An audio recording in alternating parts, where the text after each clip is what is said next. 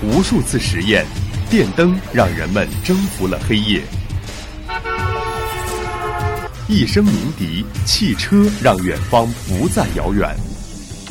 轻击鼠标，世界就在我们的眼前。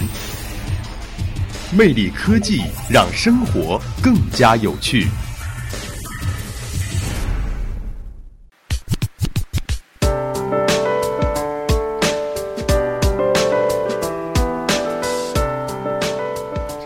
Hello，大家好，又到了魅力科技的时间了，我是你们的好朋友蓝伟伟。那么本周伟伟又会带大家了解哪些科技信息呢？接下来就让我们一起走进魅力科技。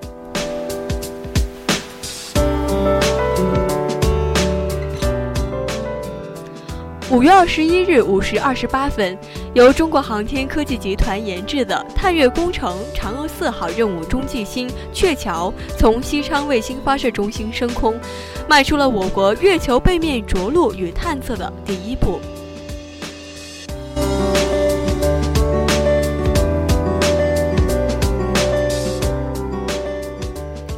记者从国防科工局获悉，执行此次发射任务的长征四号丙运载火箭，在飞行二十五分钟后，按计划将鹊桥直接送入近地点高度二百公里、远地点高度四十万公里的地月转移轨道，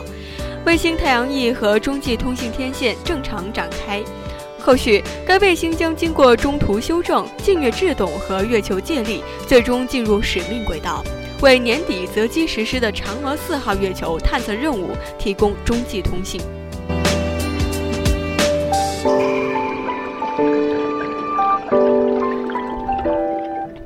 嫦娥四号任务将是人类首次进入月球背面着陆探测。由于月球自转周期与绕地球公转周期相同，所以总有一面背对着地球。着陆在月球背面的探测器受到了月球自身的遮挡，无法直接与地球进行测控通信和数据传输。为此，我国决定发射国内首颗地球轨道外专用中继通信卫星，作为嫦娥四号探测器与地球之间的数据中转站。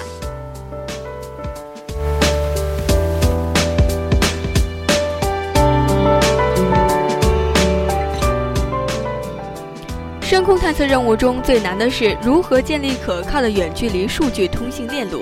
这是世界各国都在致力攻克的关键核心技术。鹊桥装载有伞状抛物面天线、测控天线和数传天线三类低频射电天线，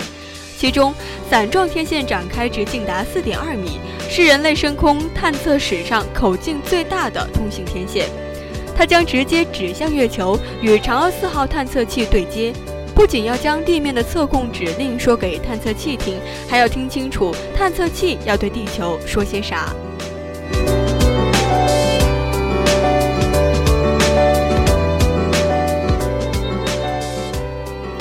鹊桥要提供中继服务，中继通信分系统是最核心的部分。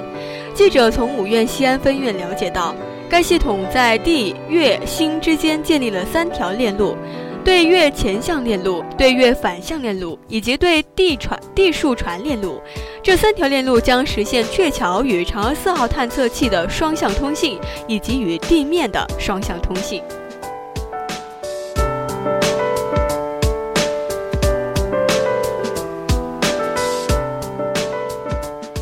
好了，今天的魅力科技就为您播送到这里。您所收听的内容来自中国科技网。如果您想收听更多的内容欢迎在荔枝 fm 上搜索相思湖广播电台或者关注微信公众号湖畔之声我是蓝莓北我们下期节目不见不散。